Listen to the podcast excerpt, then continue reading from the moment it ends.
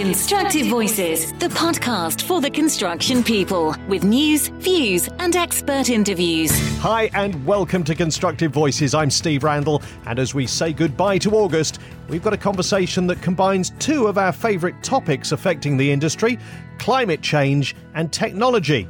Joining us is Gavin Tonne from Utecture, an Australian based company that aims to change the way we design and build homes. We have the ability now for consumers of homes to be able to come into a cloud based platform, make changes and personalise it, uh, virtually live in a house long before they, they actually buy it. More from Gavin shortly. And of course, Pete the Builder's here too, with his insights on something that links modern construction with early man. We're excited to announce the first ever Global Women in Construction virtual event, happening on the 3rd and 4th of November 2021. This will be a quarterly event along with a LinkedIn group for you to have ongoing networking opportunities. Our global guests will be discussing how women globally can collaborate to create sustainable change, especially in light of the IPCC report. Why corporate social responsibility should be at the heart of your business, construction contracts and collections for women, the backbone of the construction industry. And last, but certainly not least, Project Management 101 and becoming a certified construction project manager.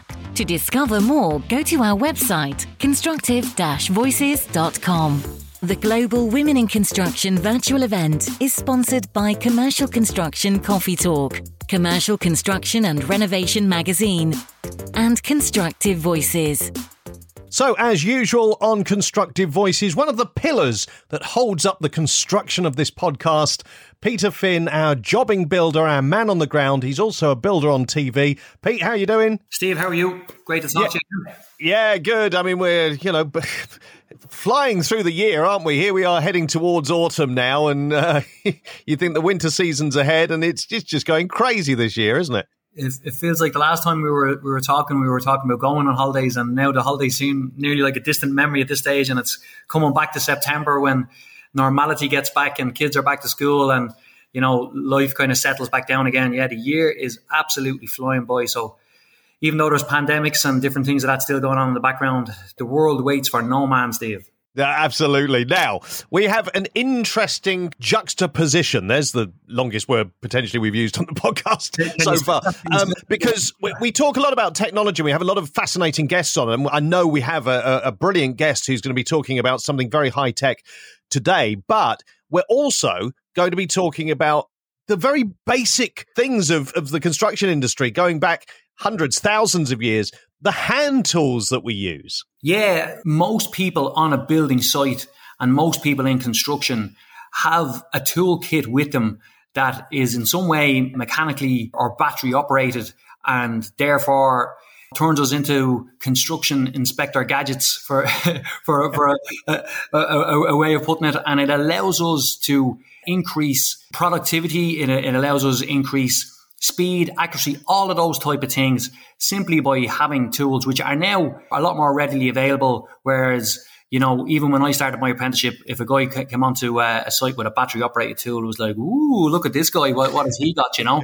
and uh, like obviously telephones and, and that type of stuff, mobile phones have, have been introduced. And look, me and you have spoken so many times about the, the technological revolution that has happened in construction. And we've got so many amazing programs and so many computer adapted tools and, and, and programs and systems that increase so many different uh, elements of the management um, side of construction. But you know what? Something very similar has been happening in the handheld tools for tradesmen and for construction professionals like engineers, and architects, you know, pretty much throughout the whole spectrum, uh, including right down to like uh, iPads. You would often see a project manager walking around with an iPad in his hand as he's talking to you. He's sneakily taking a photograph over your shoulder as well, which you, you have to watch out for that, guys. You have to watch out for that. These type of, of revolutions in, in construction have happened very, very quickly, like in the last 15 to 20 years in particular.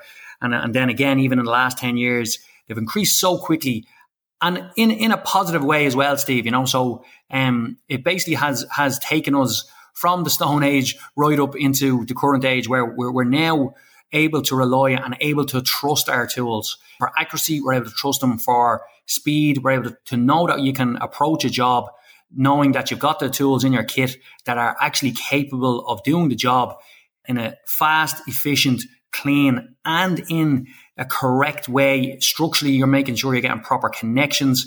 And in terms of the ability and the strength of the tools, it's, it's not that old school thing of having to keep on going back and charging the battery 10 times a day. That day is kind of gone now. For somebody like me, a layman, looking in, can we just check what's in that toolkit? I'm thinking a hammer has got to still be in there, a drill, a saw, a level. What else? There's young lads li- listening to this right now, and they're going, "What are these strange tools these people are talking about?"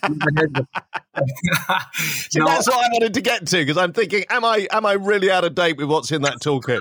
You've given away your age straight away, Steve. Um, no, no, look, like, genuinely, there there is absolutely still need for your basic tools. There, there are certain elements of construction or certain elements of any job that you do that you can you, you need to still rely on your old school your, your, your handheld and hand, hand operated and manually operated tools that, that are not plugged in, are not like, you know, for example, you know, sometimes it's, it's much better just to use a simple screwdriver than it will be to use a cordless drill because of the, the speed and the accuracy and the torque and the power that you can get in your wrist rather than, you know, what you're going to have in by pulling a trigger. Now, again, the tools that are out these days are getting closer and closer and closer to, to being nearly pretty much useful for all of those jobs but you always will need your, your basic tools, your sharp chisels. Obviously, electricians are going to need to have all, all of their properly insulated uh, screwdrivers and phase testers and the different elements that they use. But there's just no doubt about it. Like in terms of level, actually, that that's that's an interesting one that you mentioned. That yes, you do still see you know the, the old bubble between the two lines type level. But these days, like you can just just go to your toolkit and there's a little a little handy little box there. You pop this laser level out um, there's a magnet on it, and you can go to a, a, the corner of any room. You're going to have an angle bead there, and you don't even have to scrape the paint or do nothing. The magnet will actually stick to the angle bead, and you can press one button, and instantly you've got this red laser line that's shooting around the, the room, and you can use that as a datum line then for setting out anything that you want. When it comes to concrete pours, digging, it comes to like large and small scale excavations, within literally minutes, you can set up a portable, mobile battery operated laser level or a dumpy level that will give you so much accuracy and the range and the spread and the distance that you can you can be away from that tool and still have absolute accuracy is is frightening in some cases. I suppose the, the big thing about it as well is the tools are are more uh, affordable now as well. Like back in the day, you, you you would have had to be nearly saving up a month's wages to buy a, a certain cordless tool. And when you got it, it was like buying a new car. You're all delighted with it and you're going around drilling holes everywhere with your new, your new drill or whatever it was. Like these days, the price of the tools has come more in line with being able to fully stock yourself up with, with, with your tools. You know, like, and, and again, it's not just one brand or one make that is doing this. Like I'm very lucky and my bit of TV persona has, has got me a couple of brand ambassadorships and one of the brand ambassadorships that I've got. I'm a brand ambassador for for Festool, one of the high end uh, tool makers, and the speed and the accuracy that I've got out of now using the, the, the kit that I had. I had a few uh, Festool tools in my kit, and then uh, after becoming a brand ambassador for them, I got more. And like pretty much every tool that Festool create, they have an attachment that comes with it, so you can check that the, the depth that you're going to is 100% accurate. The sensitivity of the triggers is unbelievable. Um, the battery life is excellent and, and they have a broad range. Then you, you go into like all the other makes like DeWalt, Makita, um, Milwaukee. There's just so many different brands and ranges out there of all different levels. Metabo, and they like they have they all have their strengths and their weaknesses. Hilti are huge. Bosch. There's lots of companies because there's a, big range and, there, and there's a, a, huge market for these tools, and they all have their advantages and disadvantages. But in general, the, you would have to de- definitely say that overall the industry has really brought itself forward, and they've really made the tools user friendly and they've kind of simplified them so they're a little bit idiot proof as well so that you know they're robust so you know you don't you, if you if you drop them they're not going to instantly fall apart or break but they're also designed in such a way that the balance within the tools are done so that you can achieve a good torque and, and, a, and, a, and a good uh, accuracy even maybe in an, in an awkward position the power is a big thing as well I kind of mentioned it earlier, but you know, the first battery tools that came out, the batteries are either so big and heavy that it made the tool a bit difficult to use. Nowadays, they're so much lighter. The balance on the tool is much better, and the power that you get out of the batteries and the the the, the life and the battery life that you get in terms of hour one charge, you can get like up to ten to twelve hours of of, of use in the tool. So all of those things have massively uh, helped. Like, so if you were working in the middle of a really difficult area to get, maybe on the, the, the fourth or fifth floor of, of, a, of a building and there's no power uh, for plug-in tools, you can just literally have your trolley with all your tools stacked on top of it and, and wheel it into position and you can have like your, your own little uh, mini tool setup or tool center that you can work off um, and, and have all your tools at hand. Like when we're doing the TV shows, we, we usually set up uh, tents out in the back garden or the side or wherever we can get the space. We set up the tents to keep the Irish rain off us, and then we we uh, we have our own little like we basically call it our our mobile workshop. We set up benches, we've got chop saws, we've got all our different tools set up, and we're able to then produce some really high end work based off something that we like based off a, a, mobile workshop that we've brought in the back of our van and we've set up it very quickly outside someone's house. You pretty much can can be mobile these days once you've got your batteries charged up you're good to go and the kit will, will hang off your tool belt. It'll, you can wheel it along on trolleys and all these type of, of, of, different things that are custom made and set up to make life so much easier. That, that's where we're at these days. I learned literally when, when it was pretty much a wheelbarrow and a rope on the building site. I, I, I was there, you know, and, and I've seen the evolution happen and it has taken me a bit of time to come around to it, but I, I have come around to it. But like, I know our, our guest Gavin as well, like from UTech, like he's, he's, going to delve into another aspect of, of how these technological advances help and, and how they improve your life and, and how they improve your productivity. Because at the end of the day, we all love construction, but why we're here is to make some, some money, Steve. And, and if we can do that in a quicker and a, a more efficient way and a more accurate way and deliver a higher grade product, well, then, you know, what, I think it is time to uh, come out of the dark ages. And it depends on your age anyone who's in their 20s now grew up with a mobile phone in their hand. It is a generational thing. And look, again, don't get me wrong. At this moment in time, there's no tool that will plaster a ceiling for you.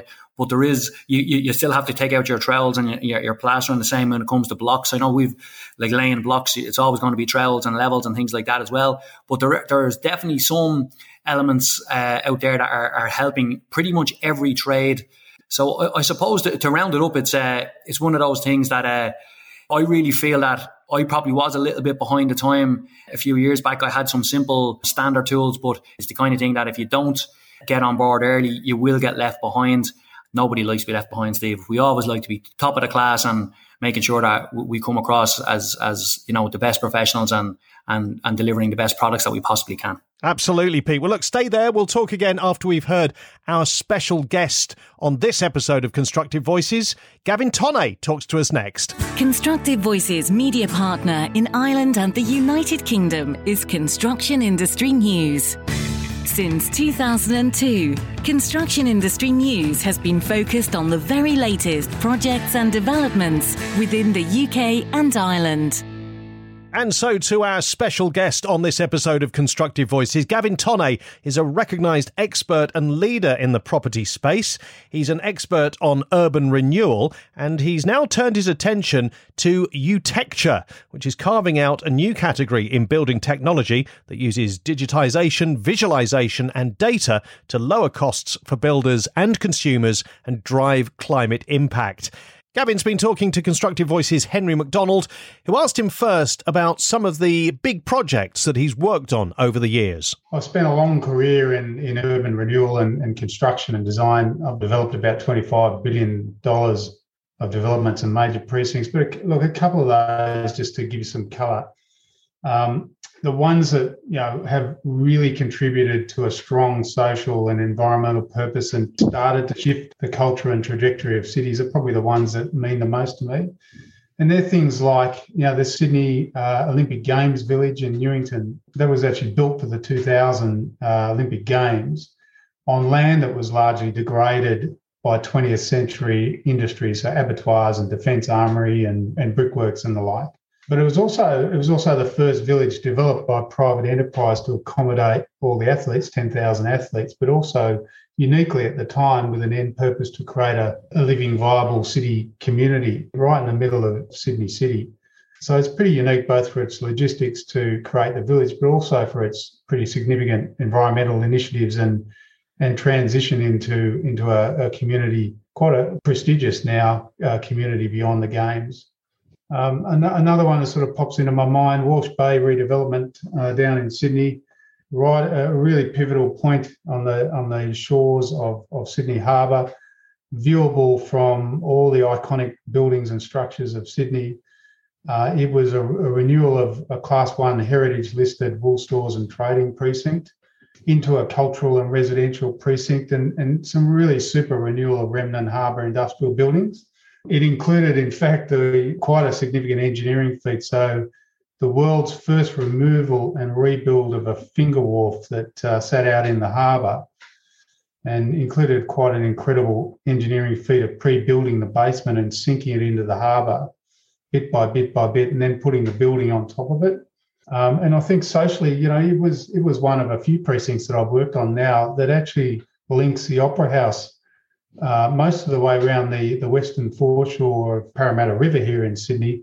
You've got about 20 kilometres now of foreshore access, and it's been made possible by projects like uh, the Walsh Bay redevelopment in Sydney and another one that sort of jumps to me is a, a $500 million renewal of, of Perth City Link in Perth on the western side of Australia, which was a mixed use over station development of 60,000 metres of commercial and hotel, a new university and residential apartments and, and shopping over the top of the incoming uh, train lines to the centre of, of Perth so the, the significance of that is that the incoming train lines actually divided the city into two parts and prevented the growth of Perth to its north. Um, but you know, quite uniquely to the north of the city, on the other side of the train line, is a really inter- interesting arts and cultural precinct. Um, a lot of affordable housing, and so you know that that precinct there actually enables the growth of the city, but actually links the um, the really cultural heart of, of what's happening in Perth to the CBD heart. It's quite a quite a fascinating development. And in terms of eco sustainability, which would you cite as the most exciting, the, the most sort of in tune with that theme? Yeah, look, they, they've all they've all had some wonderful, wonderful innovation and attributes on the on the eco side. Um, I think the one that probably you know was a game changer and, and encompassed all the parts was the Olympic Village. And just remember, this is 25 years ago. So, uh, you know, they, these were early days in the in our ability to encompass these these types of issues. But just a few things to talk about there. It was billed as the Green Games, and still held out uh, in that regard.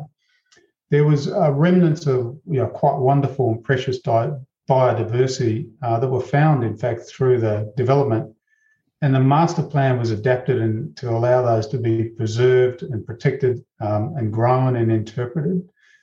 Um, it is, it was, and I think still is the largest solar powered suburb in the world. Um, and so every house has the capacity to create its own energy plus some.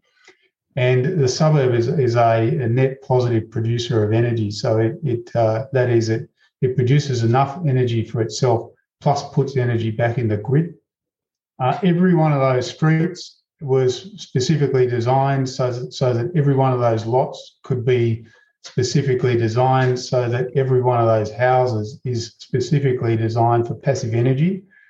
So they're all built and designed to allow the maximum amount of sunlight into the into the house and into the yards. It's a fully integrated design master plan it was um, not, not, not so much globally unique, but within Australia, it was the first suburb to adopt wide use of dual water supply.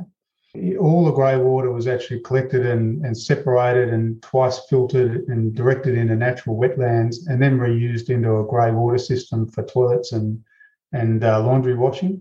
And you know, I think what was really impactful is that there were positive obligations on all the suppliers, all the material suppliers in providing materials into the Olympic Village. And there's some, so there's some really great world first innovations. For example, low gas paint was developed specifically for the Olympic Village as one of those initiatives, and it's now used worldwide, of course. In fact, in most places, you cannot use anything but low gas paint. Know, wonderful, wonderful attribute when you've got the will and you've got the regulators and private industry and, and the purpose uh, all triangulated, you can achieve some incredible outcomes. Do, do you think that, I mean, you kind of answered my, in a way, or led up to my next question. these projects weren't then Australia specific. These are examples that could be rolled out across the planet, different climates, different conditions. Was that the case with the Olympic Village, for example? Well, I think, look, in part, yes, that's right. But I, I think solutions solutions are always going to be tailored to geography. Yeah, they have to be. Um, so the house that works in Australia won't work in Japan, and it won't work in in Europe, and the house that works in Germany is not going to work in in um, South America. So you know they always have to be tailored, but the concepts themselves are really portable. Construction accounts for forty percent of the global GDP, and the um, the carbon footprint of, of that is monstrous. So this, but what what what I've seen and what happens is that the solutions come from heavy lifting across yeah, six or seven key categories. And if you think about it in those categories and you actually tick know, 70, 80% um, solution in each one of them, then you, absolutely can do this anywhere in the world. And so there are things, for example, like design and procurement efficiency. It's and the you know, the control over the over, over the design process itself. It's it's about passive design and, and material selections. It's about driving and allowing manufacturing to be innovative. Um, water and energy, particularly water in Australia and other parts of the world, is a big issue. It's not so much an issue in, in some parts of the world, but energy globally is a big one. Um, social infrastructure and community health waste. You know, like 30% of all materials produced for construction is cut off and it's either burnt um, or buried and sent back into the atmosphere. So we're digging carbon out of the ground and we're wasting 30% of it. And then, you know, the last one is just end of life. So how do we disassemble our buildings? Can they be reused? Can they be repurposed in a different way? And so if you look at those sort of seven or eight categories, yes, the concepts are incredibly portable and it's the same around the world. Right, good. Can I talk to you now on, on the issue of virtual pre-construction? How does this enable urban renewal projects? Yeah, so look, we've, we've developed a, a, platform called Utecture, which um, is in the first in the world in the virtual pre-construction space, and and the way it uh, it's it's really aiming initially at, at home building, but the way virtual pre-construction enables urban renewal, it's the first time that we can use technology and all the power that it brings to bear to simulate the impact on a number of those categories. And, and so, for example, if I just think if we just think about those categories I've, I've talked about, design and procurement. So the ability to actually simulate and virtually try a building long before we have to commit to building it and to use AI to optimize it. So that means we can actually have a look at a home. We can uh, select a few styles. We can try some options. We can check whether our furniture fits. We can have that priced in real time. We can connect carbon attributes to every item in that home. We can see how it's going to perform and we can understand that manufacturing innovation. You know, we once you create a digital twin, and which which sits at the heart of the virtual pre-construction, we can pull the attributes of every single product into that model. Uh, and so, whether it's double glazed uh, windows or it's the insulation qualities or price, you know, we can understand how that whole uh, model is going to perform and waste optimization. So for the very first, once you've got digital twin technology, for the very first time, you can start to lay out and optimize the way sheets are cut, the way tiles are used, the, the amount of waste that's created in doing that, and look at using AI to optimize the, the layout of those sheets. You know, what we'll see in, in short succession is that the bigger parts of the industry who are suppliers and installers will have a price advantage by using cutting layouts and installing in certain ways, and the rest of the industry must follow. And so suddenly we can move the dial. So where we're, the industry, we've we've been reasonably good at reducing uh, or recycling. We've been really bad at reducing waste. Um, and so, you know, even if you, you've got 30% of material being wasted, we can make a 20, 30, 40, 50% impact on that, we can make a huge difference to the uh, carbon footprint of construction. This is where mm-hmm. virtual pre construction changes uh, the business of building uh, urban renewal. And in terms of that business and Utecture, as you call it, boil it down to basics. I'm a punter. I want to go and buy a house. Can I go to you and say, show me everything through this new system? So the short answer is yes. I mean, we what we've seen at the moment is huge demand for uh, Utecture from builders and and material suppliers. You know, what it's really doing is just driving efficiency. So for builders, they can uh, reduce the time that it takes and the risk that it takes of actually showing a consumer you know, their home, personalising that home, showing them how it's going to look, having that price, checking whether furniture fits trying a few options, um, looking at the thermal performance and energy performance of that home, checking the carbon footprint.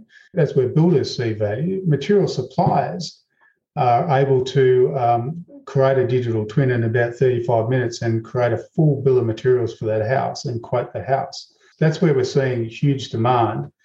For consumers, absolutely. This is transforming the experience of approaching builders, you know, building trust, earning trust, looking at your house options, trying a few different ideas, and having transparency of information. So being able to see, you know, the things that make up that house, even the engineering, if you want to, uh, and uh, and certainly the cost, of course, which is a really important element of it. You know, what what all that's doing is ultimately pulling cost and efficiency out of the or inefficiency out of the system, which goes to affordability. In terms of actual house buyers.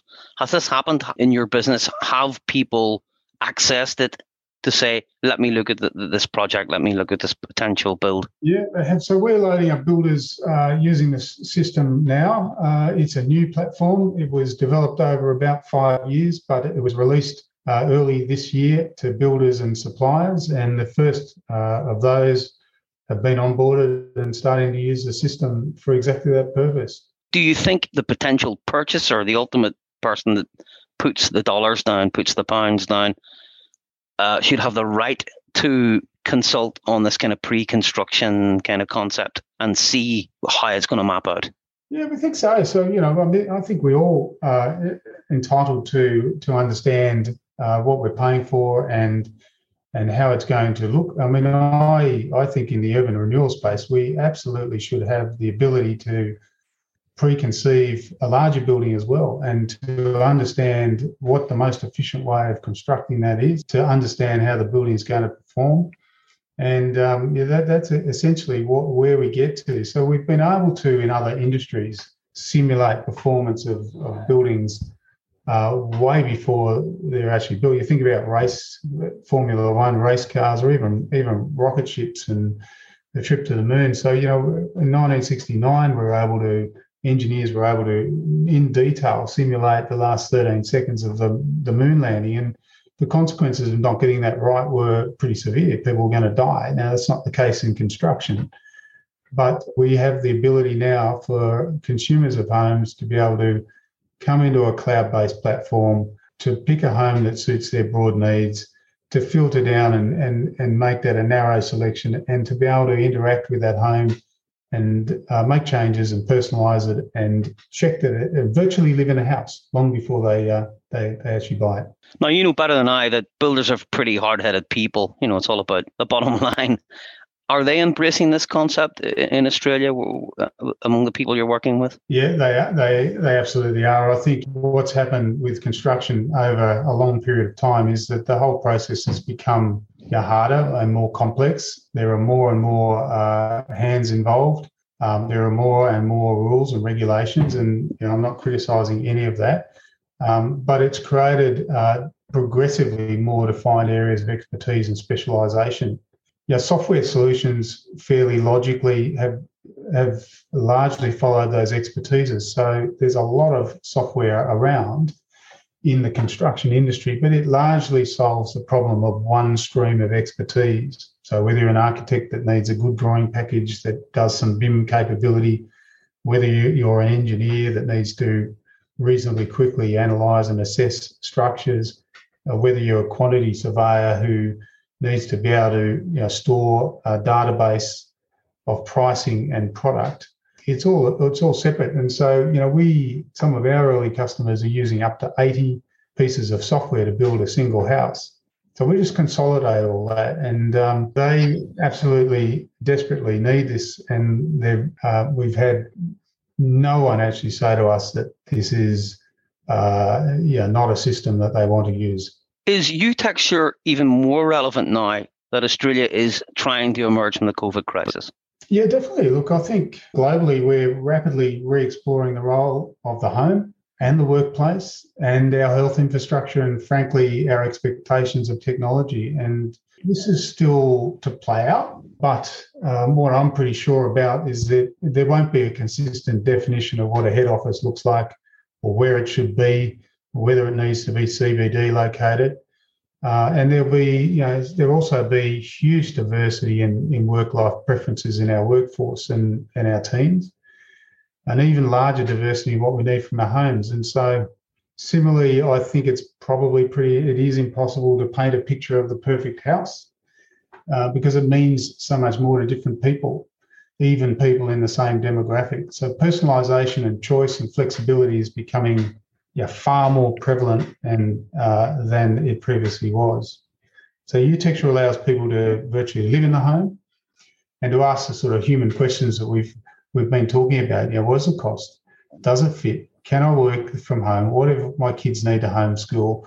What if two or three of us are actually working from home? How does it perform? How will it look? What are my running costs now because I'm there more? Uh, is it going to be comfortable all, all, the time, all year round? Does it comply with city regulations? Um, now, these these are decisions that previously were only available to experts in the building chain, architects, regulators, sometimes builders, engineers, and environmental specialists. So we you now get all of that uh, uh information available in the Utecture platform for you to think about as you're making decisions about your house. Uh, uh and presumably that Utecture also relates to a world in which there are going to be a lot of empty building spaces about.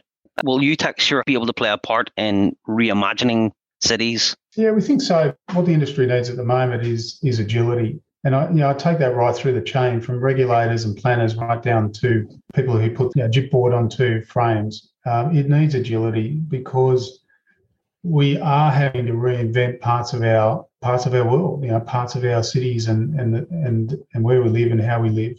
I think that we have to get the, the, the residential infrastructure right first. And when we've got that right and people have found this new normal, and I'm talking, I'm not just talking about people who work, I'm talking about older people, affordable housing, people with uh, young children and, and young people who are yet to partner. Yeah, you've got to get that right. And when we've got that right, we can look at bigger buildings and then precincts as, as well, of course. So it, um, yeah, it absolutely. What we we just going back to the agility point. That's that's where the industry can start to reimagine a lot more quickly. This is where virtual pre-construction fits. And in terms of Utecture and, and, and the concept you, you, you're pioneering, apart from Australia, or any other parts of the world that are expressing interest in it? Do you hope to roll this out globally? Yeah, look, we, we absolutely are in conversations at the moment. So we've been using the Australia New Zealand as a great little test bed for, for the product. It's going incredibly well. Uh, we're starting now to uh, roll out our strategy in the US uh, and the UK. And um, we are very well connected into uh, Japan as well, a very big market for home building. So and also highly, you know, it's a it's a great little place in terms of technology adoption uh, to stand up ourselves. So yep, that's that's where we will go. But essentially, the issue of housing people and the impact of the pandemic and sustainability is a global one. I'm actually going out next week to buy a property in Spain, right? If I wanted to use Utecture to look at a new build, for instance, on a plot of land, how easy is it for me, the ordinary punter, to envisage what this property would look like via Utecture? Yeah, it's really easy. So you, um, you know, you'll be able to identify builders who have access to Utecture, and you'll be able to sit down with one of those builders and uh, to take from them um, the the designs that you you like. To go home on a Tuesday night um, in, an, in a cloud based environment to sit down when the kids are in bed and, and make changes to that house, to have it priced in real time, and you can iterate backwards and forwards with the builder uh, on on on those various options, uh, and it's a very very simple interface. So we've we put the interface in front of uh, people like you and I, Henry, who uh, are thinking of building a home, and allow them to use it. It's the sort of interface that you we all get now with every platform that we use: drag and drop technology, drop down menus, simple icons, really simple to use.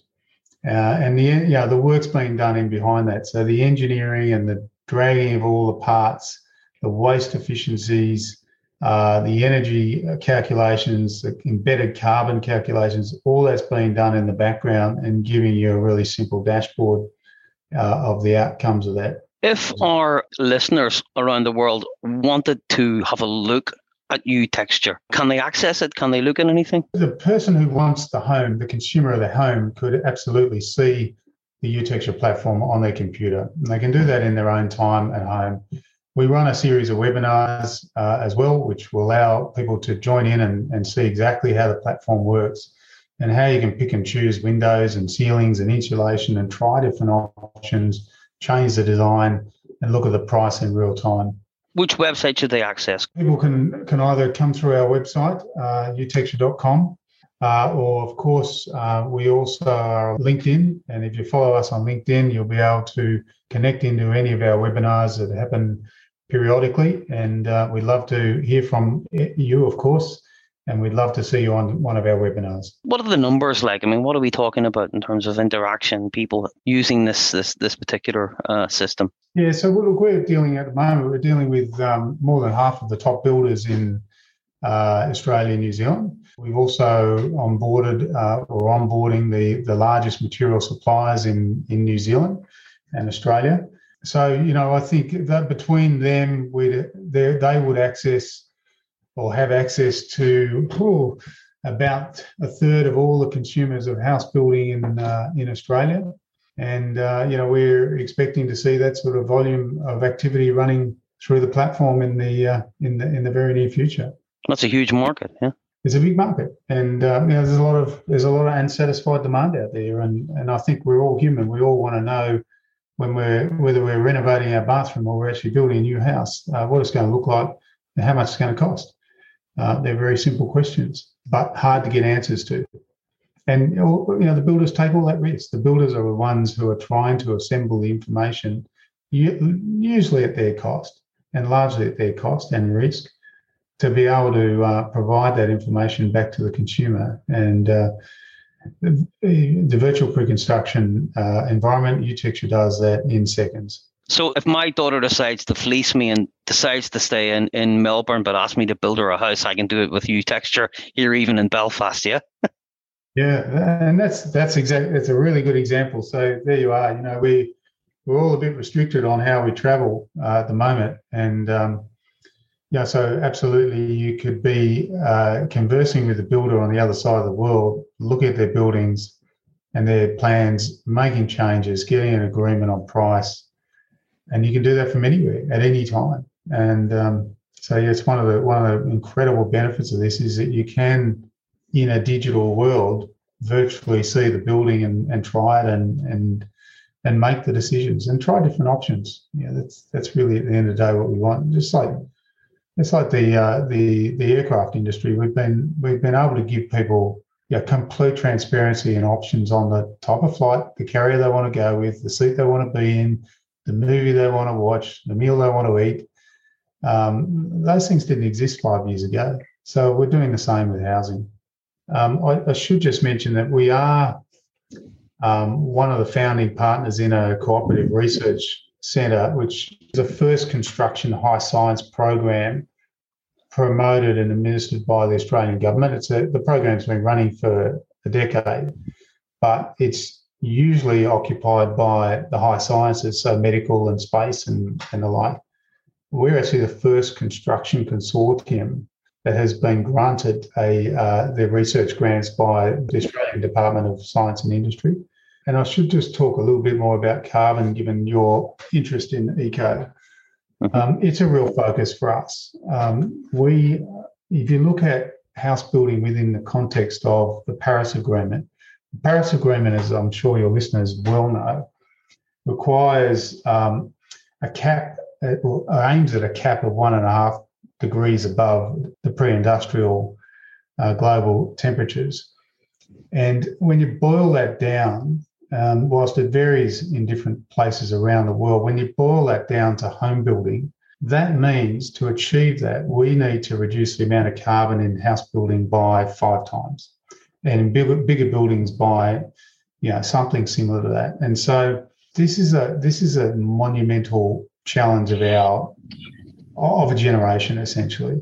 So you know that's just not going to happen by using less energy in the house and turning lights off. Um, and it's not going to happen by buying green energy. It, it has to happen by changing the way we manufacture and use materials in a house. It has to happen by the embedded carbon in the home itself. And so, yeah, one of the things we're really, really focused on in our digital twin technology is giving manufacturers the ability to pass through the LCA, so the, the, the carbon attributes of their products into the digital model, and for that to be simulated within the digital model. So, in aggregate, you can see the impact of the carbon footprint of the home. Now, we think you've got this pincer movement where there's this tidal wave of consumer um, expectation and demand to actually do the right thing and protect the, the, the you know, our precious world. And you've got regulators moving to regulate the environment, and you've got an industry that's flat-footed. Um, and so this is this is a really good example of the power of digital twin technology. You know, just looking at the, the space of, of carbon, embedded carbon, and and energy consumption. And you, you think Utecture helps that cause, so to speak? Yeah, so with Utecture, we, we will have, uh, we're actually about to beta test the, the energy, the thermal comfort simulator. And then by next year, 2022, you'll be able to simulate your energy and thermal comfort. You'll be able to simulate the cost of running that home, and you'll be able to simulate the um, the embedded carbon footprint and certainly in Australia, and uh, we expect in other jurisdictions around the world, you'll be able to uh, get your own accreditation um, for uh, energy consumption of the house. So all that again happens in the design environment, which it currently doesn't. So, Pete, some really interesting stuff from Gavin. You know what, Steve? I love hearing uh, these guests. I love hearing all these advancements.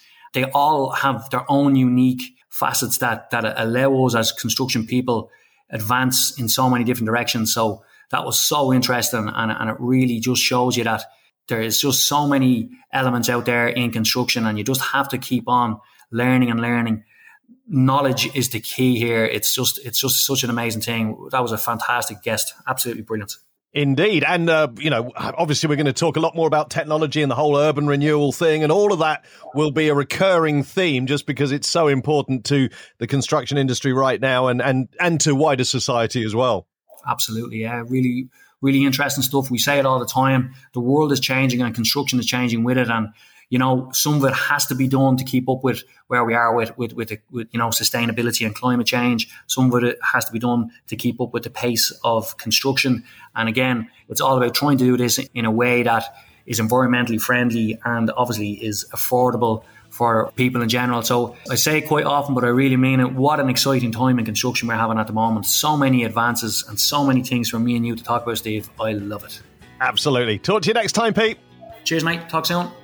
And that's all for this episode of Constructive Voices. Thank you to our guest, Gavin Tonne, and thank you to you for listening. Also, thanks as always for all the social media interaction, the shares that we get, the ratings and rankings and comments. It's brilliant. Thank you for that. Please keep them coming. Don't forget you can get these episodes automatically using your favourite podcast app. Just hit subscribe or follow.